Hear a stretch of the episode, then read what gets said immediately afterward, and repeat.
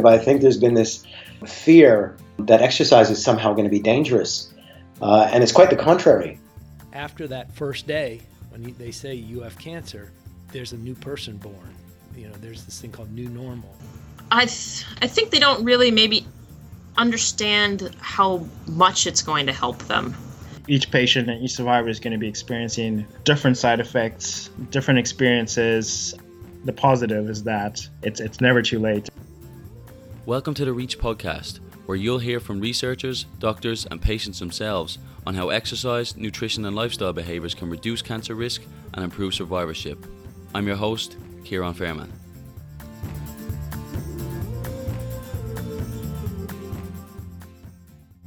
Hey, welcome back to another episode of the Reach podcast.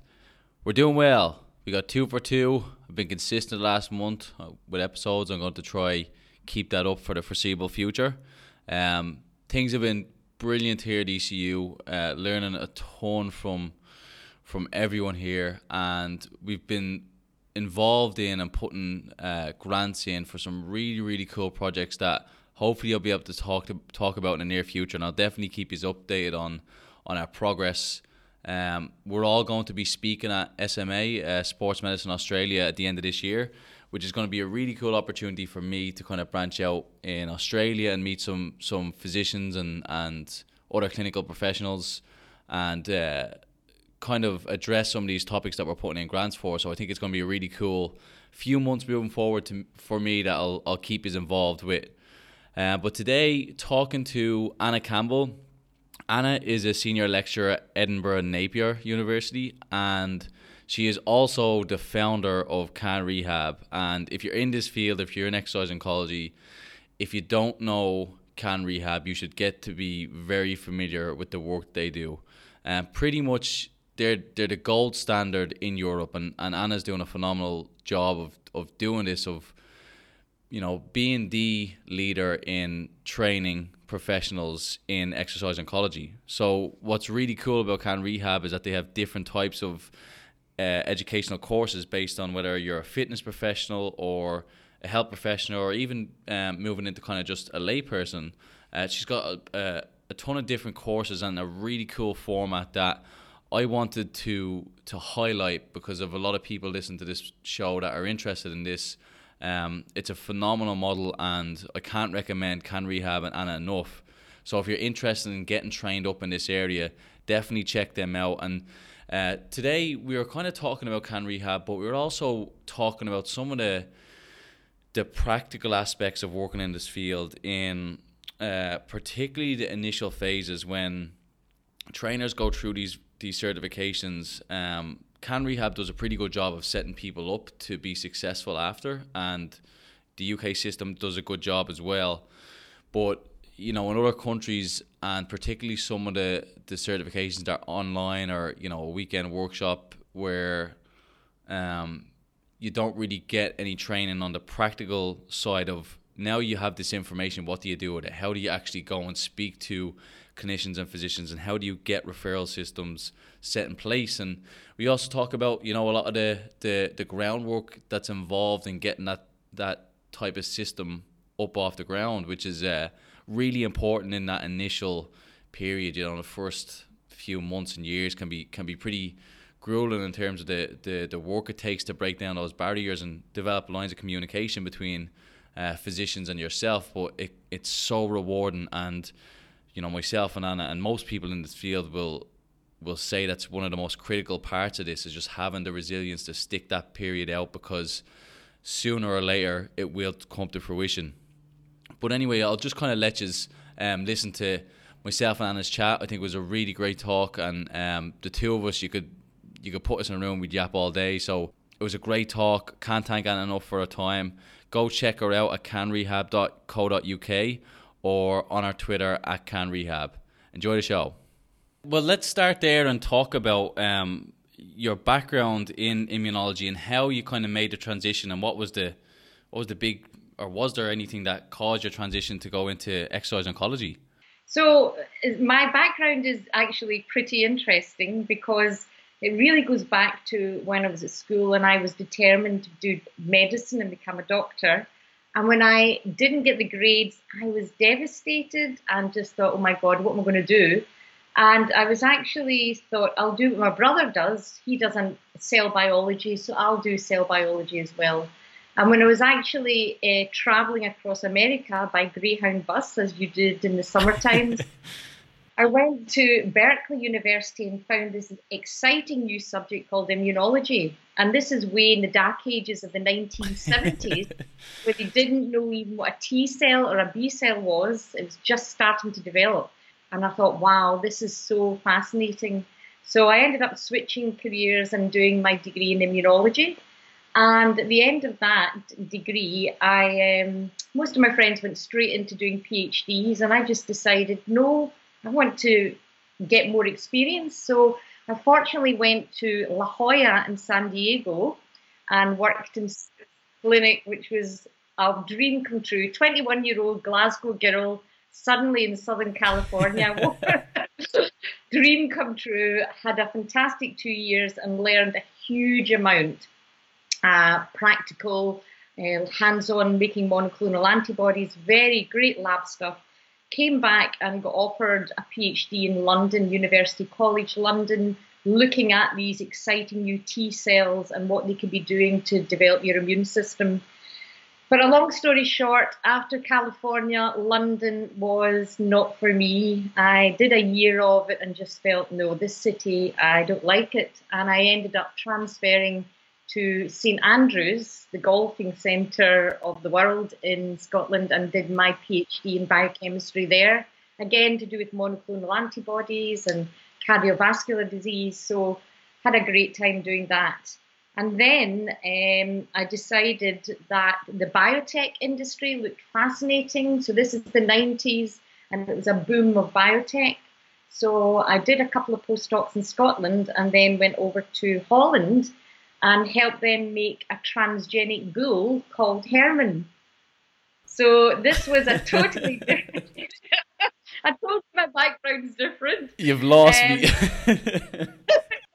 so Herman the bull was transgenic in that we made Herman by putting human genes into the fertilized egg and making a, a embryo bull, which then would produce human proteins in the milk.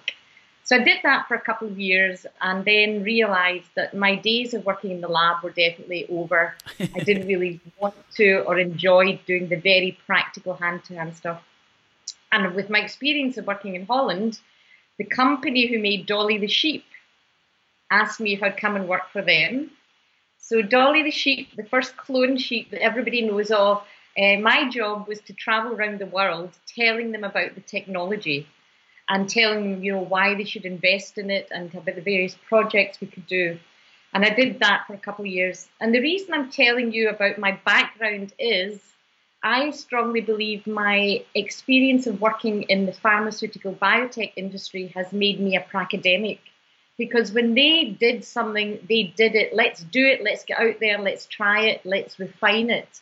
And that kind of stayed with me when I moved on. And what happened was in the year 2000, when I was still working at PPL, the biotech company, a friend of mine said, Look, you know, you're interested in exercise, you like to keep active, why don't you do a master's? Because I'm a nurse and I'm telling all my chemotherapy patients to stay in bed, don't move, and rest. Is that the right thing to do? Maybe that's a project you could look at.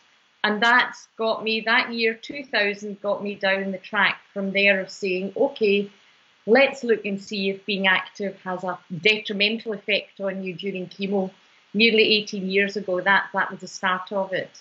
So that's basically how I got into this field of cancer and exercise. So uh, you come back and you start doing your masters in um, exercise and chemotherapy. So yeah, what did you found? What did you find, and, and what did that propel you towards after that? So that was, you know, as I say, way back, and we did a little pilot study where we looked to see what happens if you exercise during chemo. Now, one of the things I should add is that I, as well as you know, doing my masters, I did my fitness instructor qualifications. So I became a personal trainer, and I did what we have in the UK is this level four kind of clinical exercise specialist qualification, which is unique to the UK because it's very standardized. So at that stage, we had one for cardiac. So I trained to be a cardiac rehab fitness instructor. So when I did this program with these women on chemo, I thought I'm going to try out the circuit that I use with my cardiac patients and see if that's the type of thing that they could do. And what we found was the main thing, as you know, back in the early noughties, people were just looking at does exercise impact on quality of life and fatigue? And that was the two things we looked at. And lo and behold, this very pragmatic program, so it wasn't in a gym, it wasn't an efficacy, it was women coming to a fitness center, being in a circuit with other women, and it was basically uh, you know, trying out that type of aspect, very pragmatic, and we found that they did have benefits. But what we did from that little study is manage to get funding from a big cancer charity in the UK called Cancer Research UK to actually do the large trial. And again, this was the first which was pragmatic, so it was basically community based, and it also was one of the first ones to incorporate a behaviour change intervention. And what we did was we asked the women to come to a circuit class in their local leisure centre, some in the morning, some in the afternoon, some in the evening. They would do the circuit class, standardised like a cardiac rehab, but then afterwards we'd sit down with a cup of tea and we'd look at various aspects of behaviour change, barriers, goal setting, what's in it for them, who's going to support them. And each week we had a different topic and we all just kind of pooled together and got the benefits. But one of the things that, and this is from the, the kind of practical point of view that I learned was when I actually did the, the pilot study on which this grant was awarded, I found that the nurses were not referring all their patients to me. The only people I had coming on chemo were young women who were very fit prior to diagnosis and who the nurses thought could cope with it. So when we did the large trial, I actually used some of the money on the research to pay for dedicated clinical recruiters. And I wrote a paper on that back in 2005 that if you're doing these kind of pragmatic programs, one of the main things that you have to have are dedicated clinical recruiters whose job is to ensure that every single person is told about the program and if they are interested, then you, you transfer them. So that's where in um, Glasgow at that time, there was about 1,000 women came through this hospital who would be, would be on chemo. And out of that lot, I think 500 said they would have been interested in the program. So that is huge compared to what happens when you don't have a clinical recruiter. So that, that study set off, and basically that's where we put this out. The published was in the British Medical Journal and we had a qualitative study as well, part of it. And we followed the women up five years, which I think was again quite unique, and still found that the women who'd be given that program five years later in the exercise group, where those randomized exercise were still doing more activity than those who'd not been given that program. So, real, you know, long term uh, psychological, physical benefits and that, that aspect of behavior change. And the thing that frustrated me was we published it, but nothing happened. And this is where I took a major uh, risk in that I decided to leave academia and I gave myself a goal of doing three things. I had money saved and I thought I want to try and see if we can put this into practice. So I've got enough money to keep me going for two years. And the three things I want to do is one, set up the first community based program for women with breast cancer that would be free of charge. Number two, set up a training program so that fitness instructors would not feel frightened or scared, but confident to be able to provide individualized safe programs. And number three, to set up an exercise DVD that people could do at home for those that we found the 500 women who didn't come to the exercise classes, the main thing they said was travel. So that was a task that I gave myself for two years, having left university to do, and I managed to achieve all three. I managed to get charity money from a number of small charities and set up Active ABC in Glasgow, and that was the first place in 2007 worldwide that had this very free community based program. And then I also did a couple of DVDs for a couple of charities. And then I set up Can Rehab, which was this training course. And then by that time, the money had run out. and I went back. so uh, we're gonna we're gonna talk a little bit about can rehab, but I want to backtrack a few things first, and most importantly, you met Patricia Ferncombe this year at ACSM, and she Yeah. also did a behavior change program, and only people from the UK and Ireland are the ones to say when we do behavior change, we sit down for a cup of tea. Oh, exactly. A cup of tea means it's time to share experiences and chat. There's something about when you sit down, and it's definitely at the end of exercise, there's nothing people love more than that cup of tea. And that cup of tea can be anything, but you have to have that group chat afterwards. Yeah. And to be honest, sometimes Ciaran, it was like trying to get them back on the topic because they loved just sharing. And the qualitative uh, paper that I wrote was um, basically I wouldn't have been interested in sitting around talking about cancer, but that's the thing we ended up doing. So we found that that sharing was a very natural thing about the cup of tea.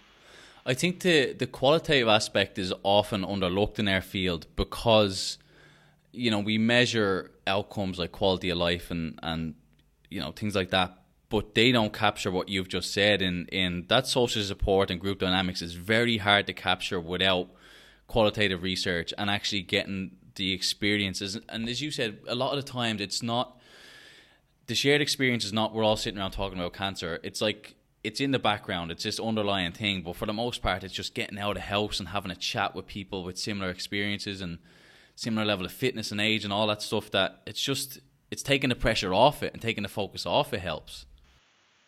Absolutely. And as you say, it's very hard to capture, even in quality of life questionnaires where they have the social aspect. But that's five or six questions, whereas the, the richness of the reasons of why you know exercise helps in a group setting is so so strong. And another person, Julie Midtgaard, she does some excellent qualitative uh, work, particularly with men with prostate cancer and even their wives and their families and how exercise has actually benefited them. I agree that I don't think we give it enough strength and merit that it should have for why this is so important. You also touched on one thing that I actually struggle with quite a bit, and why I I look up to the likes of of uh, Katie Schmitz and Kristin Campbell and Kerry Courneya. All those people have led the way for so long, and this field is brutal in terms of the patience you have to have to design a study, go through the intervention, publish the results four, five, six years later, and for the most part, their little small circle goes, yeah, cool. And even now, it's at the point where it's uh, all that hard work is summarized in a couple of tweets on Twitter, and then we all go out the rest of our day. And you have to look up to the people like that who've led our field for so long, and the patience and resilience that they've had to have. And what I've struggled with is is having the impact and and the, the, the kind of more wide ranging impact and how can I affect the most people and what they're doing now is going to pay off years down the line because it's setting the foundation for evidence based uh, courses like Can Rehab.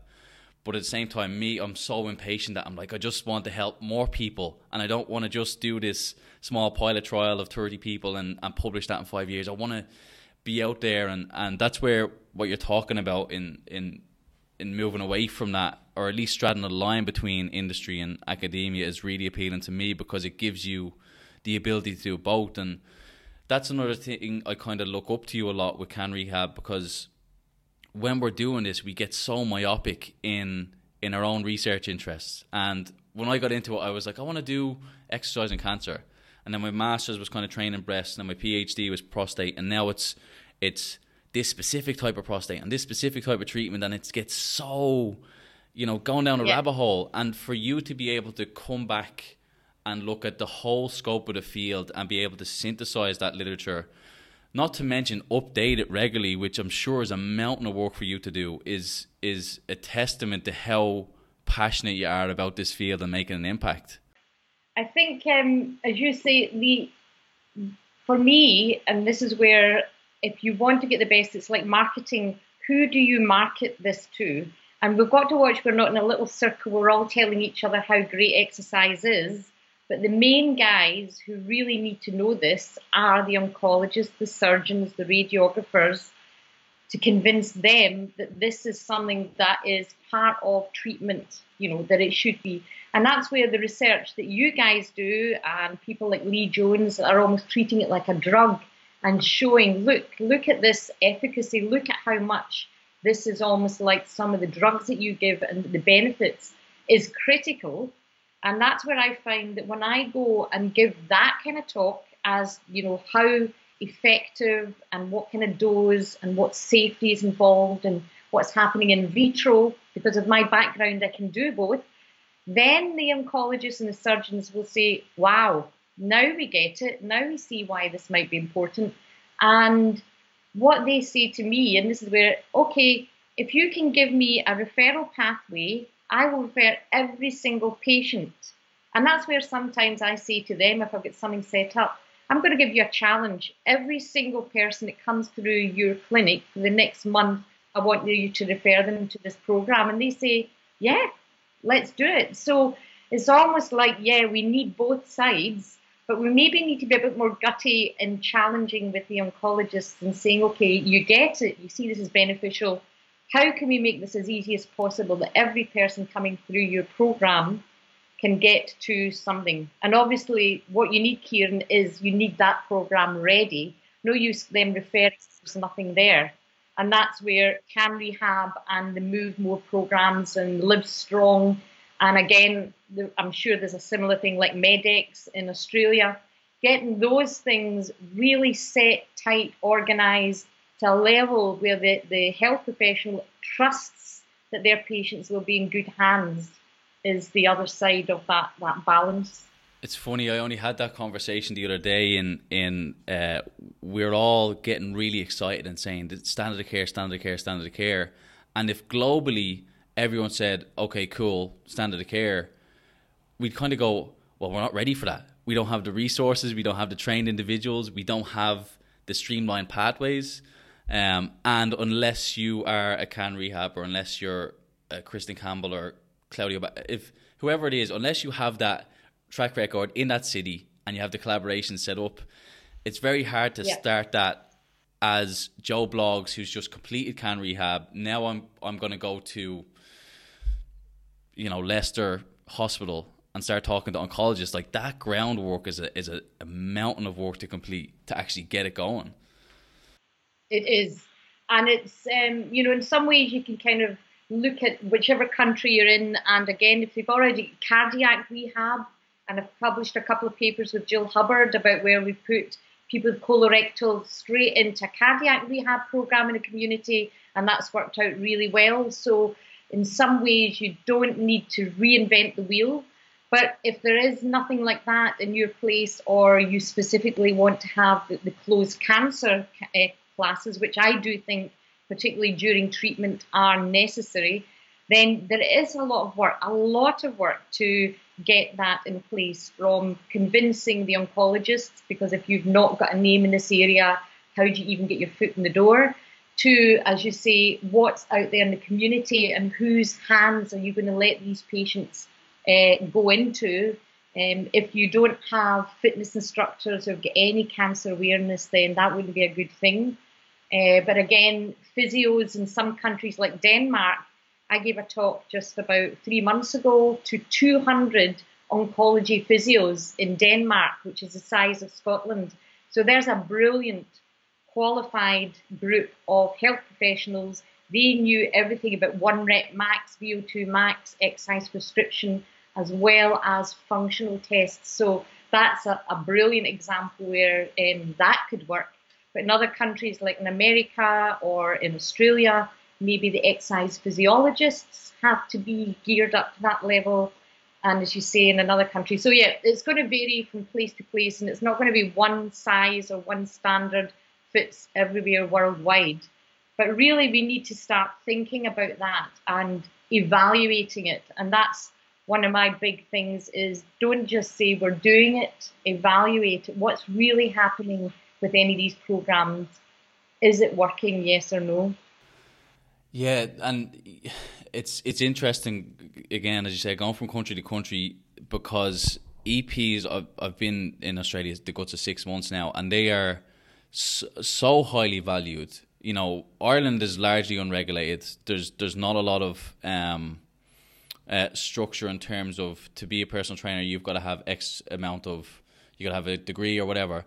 America is fairly standardized with ACSM, but again, EPs mm-hmm. aside from cardiac rehab aren't really recognized. But then there's so many differences, and who is the most qualified? Is it a physio who you give ex phys training to, or is it an EP who you kind of because the the EP going more physio is, is dangerous in terms of the scope of practice as well because inherently so much so much of what we do is is identifying impairments and um, you know a lot of the trials we have an EP on staff who or sorry a physio on staff who who prescribes exercise in that manner. But that line is is is is blurry and it's uh, it's not a hard cut one. So where do you where's the cut off between you know an EP and a physio and and, and what that is? And ultimately it's a, a collaboration between the two I suppose.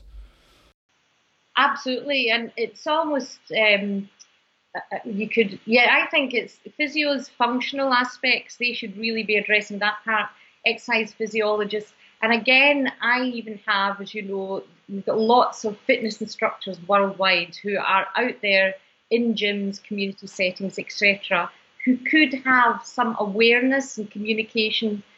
So I believe it's almost like a triage, a pyramid, in that you probably have maybe 60, 70%, and this is just me imagining, I don't think I could tell you exact numbers. Finished treatment, they've got no major comorbidities, they want to get back to their local Les Mills spinning class, body pump. They could go straight to a fitness instructor uh, there may be some who just have some issues, maybe a risk of cardiotoxicity, lymphedema, um, other comorbidities that either could be addressed by the exercise physiologist or the, the physiotherapist. And again, that needs to be carved out who does what. But as you know, my main thing is that there are a lot of people I've seen, you know, throughout the years who really even come to cancer exercise class for two weeks and say, right, that's enough you've given me the confidence. I'm back to doing what I used to do. Uh, so that that's so there's a lot of them, and that's where can rehab as a training course we have decided we're almost saying we need to have different courses for different groups so that as somebody goes through the various stages of their cancer journey they may need somebody who's going to give them real hands-on one-to-one experience about what they can and can't do to make sure they don't increase the risk of cardiotoxicity, right down to somebody who is just the Les Mills spin class teacher. So she's aware that if somebody says they've got cancer, she doesn't panic. I think that's a really valuable way of doing it because, as you said, um, there's very few people who, who it's growing now, but the the amount of people who are saying exercise oncology, I want to specialize, and all I want to do is work with uh, individuals with cancer is is a lot lower than the broader population of personal trainers and, and uh, EPs.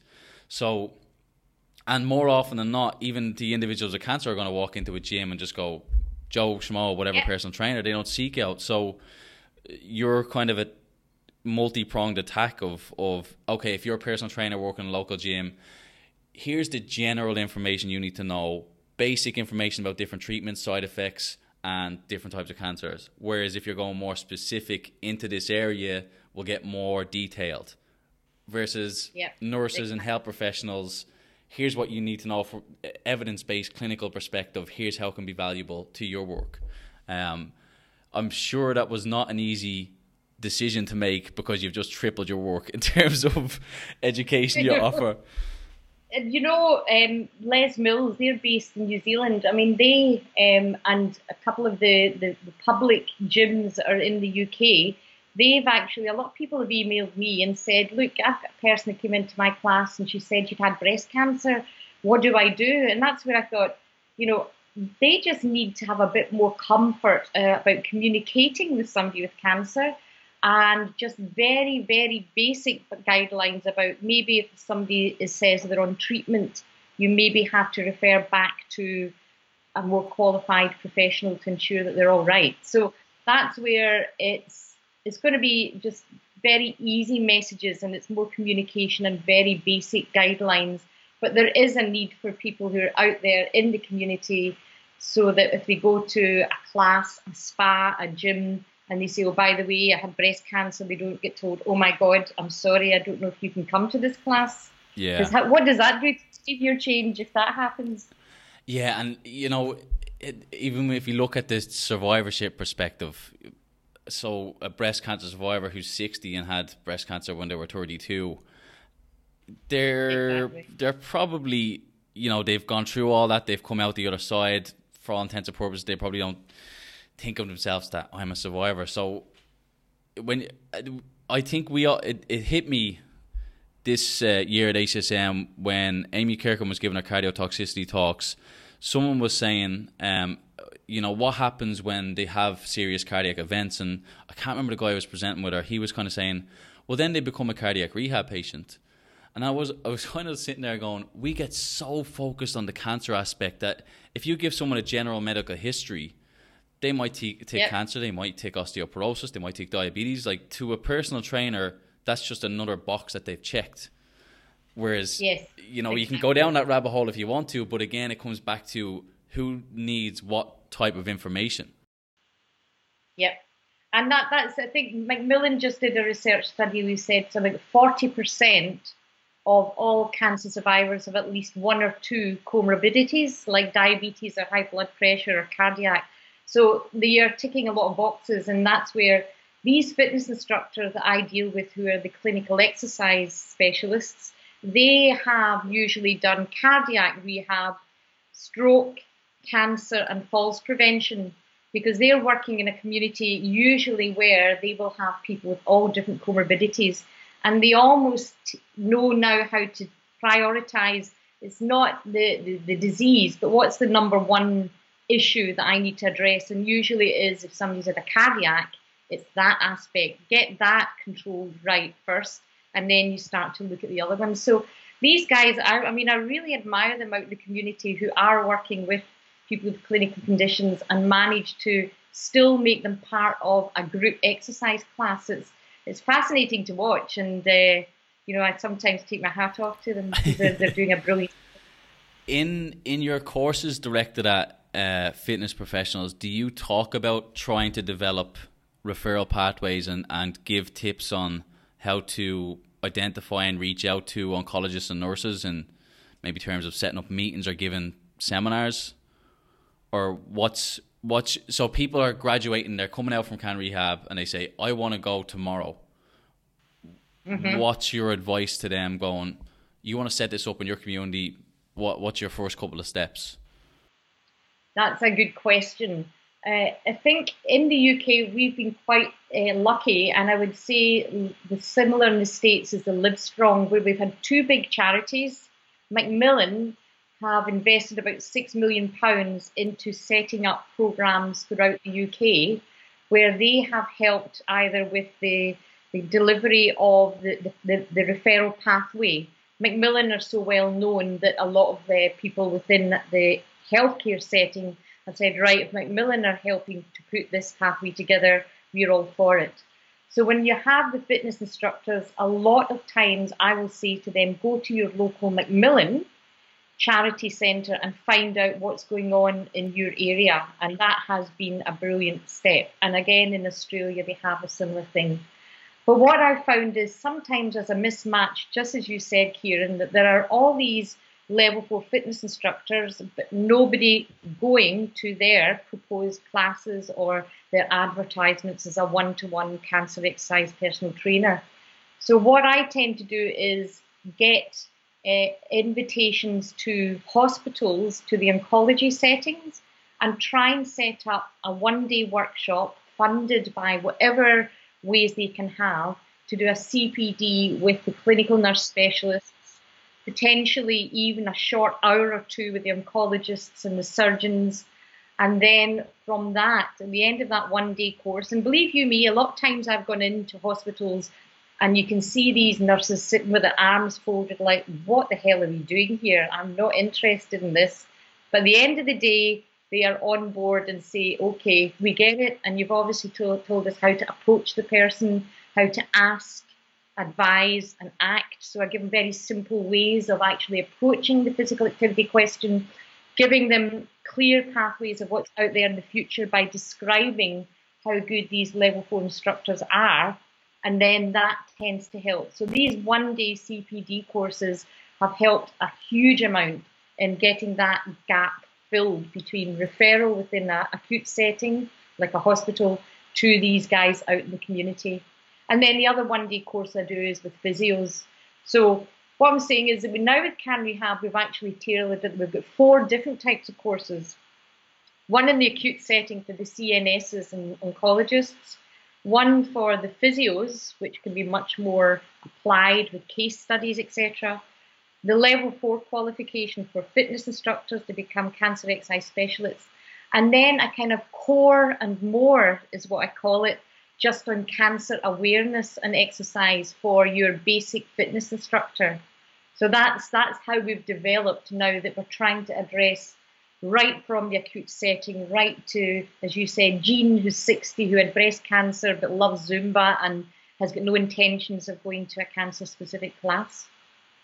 It's interesting because we go back to talking about the dose response stuff and um, that stuff is going to be really important during treatment and looking at specific physiological responses to doses. But again, when you go back to, you know, the 10, 15 year survivor, um, absolutely periodization matters. Absolutely principles of exercise physiology matter. But so does just moving. And uh, if someone comes to me and they hate getting on the elliptical or they hate doing a leg press, and I'm saying, but the evidence, the research says you have to do three sets by 12.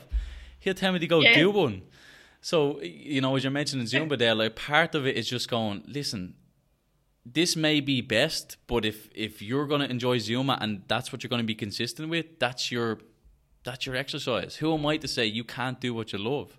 It's that dilemma between the, the pure exercise prescription and the physiological benefits we know be there and the behavior change intervention. What's going to make this person, when I phone them up five years later, that's going to say, yep, and I'm still doing my walks, I'm still doing my Tai Chi.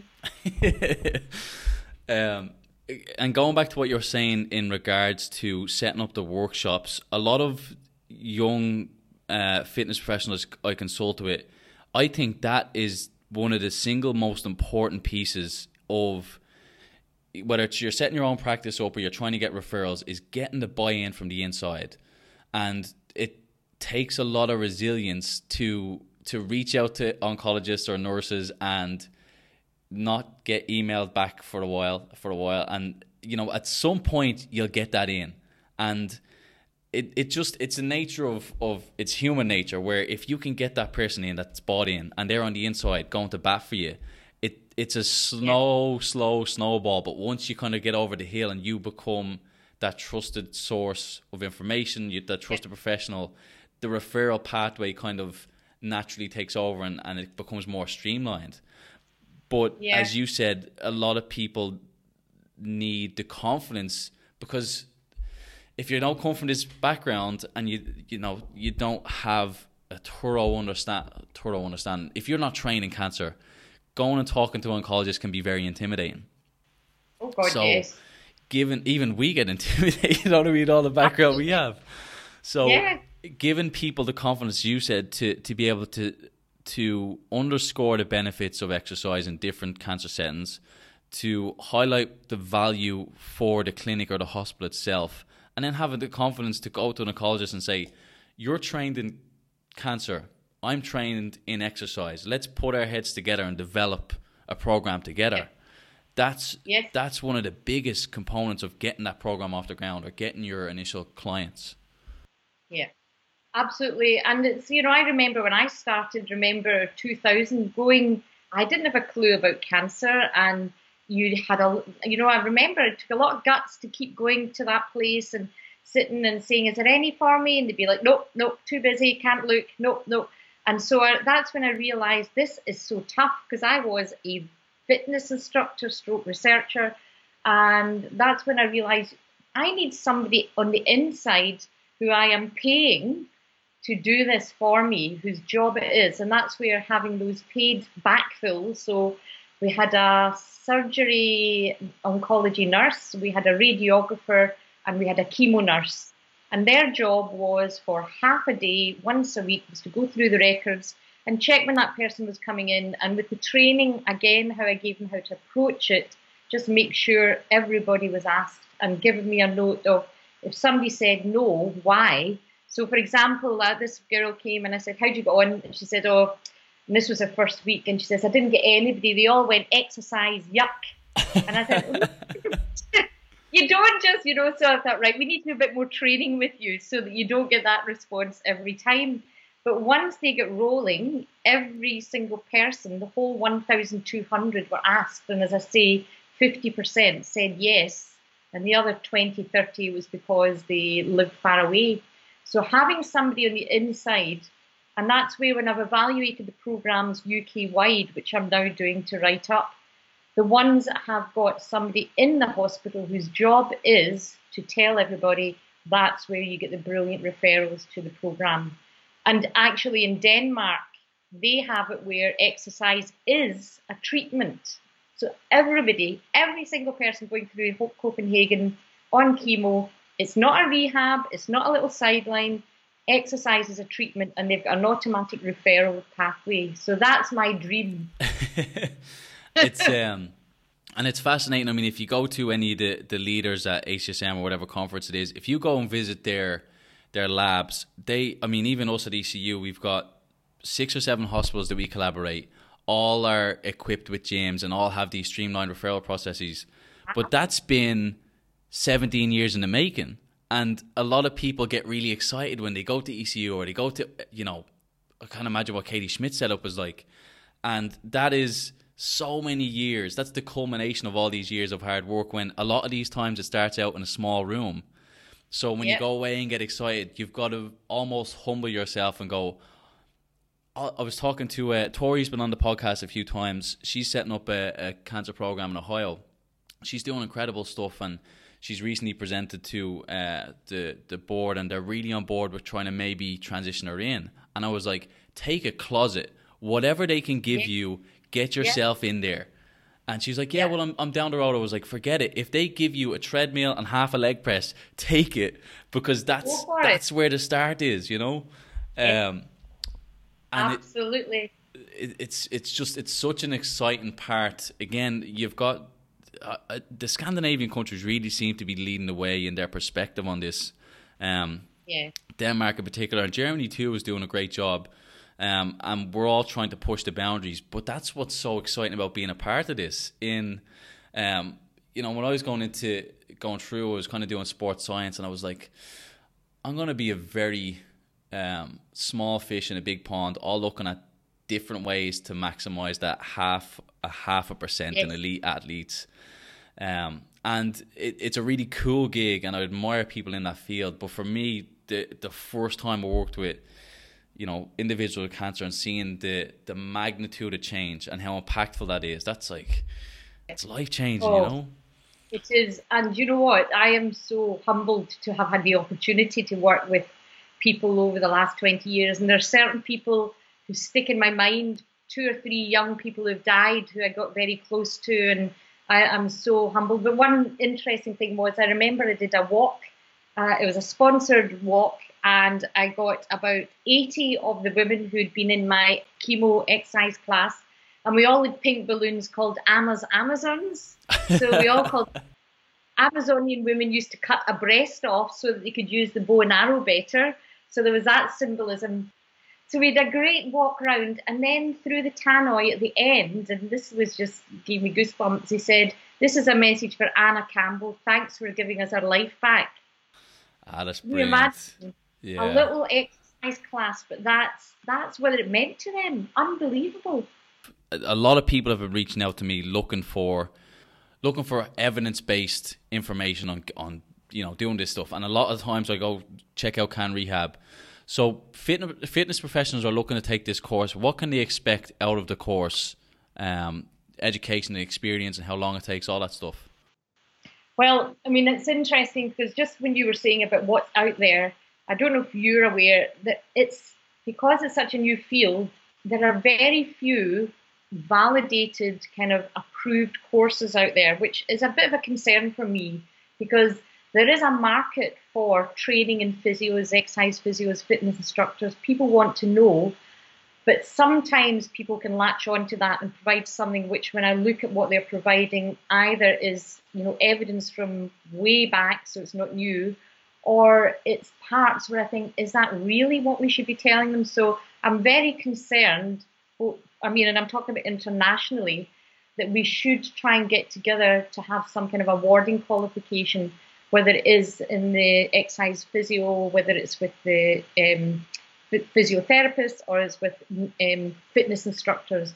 And I think Katie, like me, shares that concern that well, what can we do to kind of, and Nicole Stout as well, we're all kind of thinking about what can we do to get an awarding body. Because if you're a doctor, you don't just go on any online course and say, right, I have now become a doctor. I think we need to try and get that, that up and running.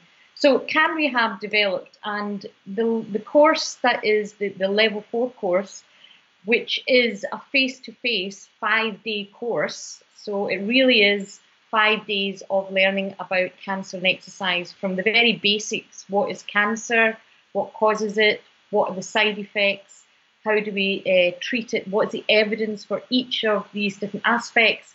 We go through it in lots of different ways. They have a lot of uh, case studies to look at. We do practical work looking at various things, assessments, exercises. We, we have the circuit set out. We have 20 different types of cancer patients from an old man who's in his 80s, who's had his knees replaced and has a stoma, to a young woman who's actually been told she's got to lose weight before she can have her, her exercise class. Huge range, and we go through all of them very particularly. And at the end of the day, then they have to do X amount of hours in an oncology setting with a, a, an exercise program that I can refer them to. They then have to do a exam, short answer question exams, which a lot of them find very hard. Very practical examples of a guy has been told he, he's told he's in hormone treatment. What does that mean? What are the side effects, and how is your exercise prescription going to address those side effects? So they have that and they get marks for each one and they have to get 70% to pass. So it's a high pass rate. So they also have to do a 3,000 word case study and then they also have a practical exam where all the case studies that they've learned over the four or five days, I randomly pick two and they've got to give me an upper body muscular strength and endurance, lower body muscular strength and endurance, cardiovascular exercise, and a stretching exercise. It's particularly for that person at that stage of the treatment and their comorbidities.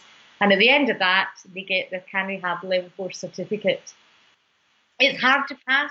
You know, a lot, I would say you get maybe 50% failure first yeah. time and then go away because it's not easy, but it's my baby and I want to make sure that, you know, people with a Can Rehab certificate are trustworthy. That's it. I mean, at the end of the day, it comes back that anyone with that can rehab certification is a reflection of you and you want to make yeah. sure that they're at a high standard and you're certainly doing that. Um, with it being a five day so it's a five day intensive so pretty much they've got to commit to boxing off a week of their schedule. Yeah we find that two weekends usually works best. So for a lot of people we don't and to be honest the first couple of days when these instructors are learning about cancer and treatments, they are absolutely overwhelmed with it. So they really need to go away and they get some formative assessments and work to do. Uh, they all get a cancer each they've got to go and find out about and present it to everybody when they come back for the second week. So ideally, it is there's a break of about two to three weeks before they come back again. And then the fifth day is the final day where they get their exams and their assessments, and there's a little bit of um, you know, re- rechecking things then as well. That's brilliant. But they do block off those days, and to be honest, we've never had anybody complain about that. Yeah, and it, it does require if you're going into this field. I mean, it's a commitment. You know what I mean? It's a commitment to get into the field, so you've got to commit to to getting the appropriate yeah. certification. I think you you hit the nail on the head there with because it's a new field. Uh, a lot of people got in early without the appropriate background and and perspective on on the field, and particularly with maintaining what how the evidence is going, and without accreditation, people. If I'm again Joe Bloggs, who's just a personal trainer, I can't tell the difference between Can Rehab and X training uh, center for cancer people. You know what I mean? You, you, it's it's yes. very hard to discern. So we need to find a way to accredit the bodies that deserve it. And if people are willing to r- raise their standards to meet that, you get accredited. But if you don't, unfortunately, you know it's it's we we can't lower our standards for people going into this field, given how important it is to understand these yes. treatment and side side effects. Uh, uh, you got it so right. And as you say, at the beginning, you know, there wasn't anything, but now I think we're at a stage where we do have to say, if you want to provide, if you want to be a provider of training, there is certain criteria. And again, you know, it's almost like I think with my experience and maybe with what's going on in the States and Australia, a bunch of us should be able to get together and have an international standard. Mm. Uh, that's what I would like to see rather than you know oh well if you're in Spain it's this but if you're in Germany it's that or, you know let's try and see what what we would like and and because the other thing of course Ciaran is that now with online courses it's getting even messier yeah in that you know anybody can say I will provide you with an online course and you can get a certificate after paying your money but what actually have you learned that is going to make sure you're providing safe and effective programs. So, as you say, a personal trainer can just Google cancer exercise online, and you know, I don't know, I've never tried that to see what comes up, but I, I should see what comes up actually. And I'm sure there may be ones out there that you think, where's your evidence? Where's your, you know, experience of working and looking at where we are now compared to where we were 10 or 15 years ago? Um, but look, I think you're doing one of the best jobs of of maintaining those high standards, and uh, you know, I, I, take a lot of inspiration from what you're doing. It's, it's incredible to. I don't know how you sleep, to be honest, with with maintaining can rehab and your research. Um, so what's what's big, new, exciting for can rehab moving forward? What are you what are you really trying to you know move into with this? Yeah, so the online is the area that we've decided we need to be a player in that field and what we're aiming to do is we have now developed a platform. So it's a bit like academically, you have things like, I think it's uh, Moodle is the one that we use in the UK. So we're doing Can Rehab, we've invested a lot of money on a similar platform where you will now be able to do online courses very similar to the type you would do as a degree or a master's. So you will have access to videos, webinars, we'll have, you know, kind of live parts, but really trying to make it as academic but as applied as possible. Um, so we're trying to do that for the various types of health professionals and fitness instructors. So that's what we're going to do. We still, I love nothing better than being face to face and doing so you can see reactions of people's puzzled. So we're going to try as much as possible to make sure that we keep that up, but it has to be kind of in an online course for people who maybe are in other countries like Spain. We've got colleagues in Spain who say, you know, it'd be really good if we could try and up our uh, qualifications a bit. So that that's the future plan that we're going to try and do. Brilliant. Um, so people who are looking to keep up with you and Can Rehab, where can they find you? Where can they get involved? So the, the website's probably the best place, which is www.canrehab, C-A-N-R-E-H-A-B.co.uk. Uh, follow me on Twitter at canrehab and the Facebook as well.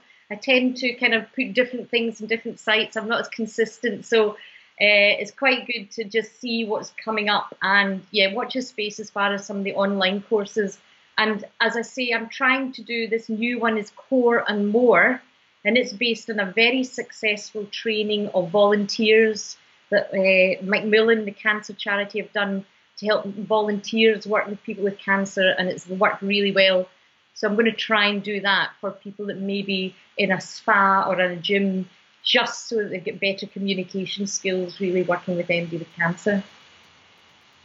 If if you're in the UK or Ireland, I I cannot recommend this course enough. Um, Anna does an incredible job of straddling the line of, of research and, and keeping her applied hat on and making sure it's true to going out into the industry, going out into the trenches, and, and really making sure it's practical. So, if you're interested in this, check out Can Rehab. There's a, a, a bunch of different certifications that we talked about based on if you're a, a fitness professional or a health professional.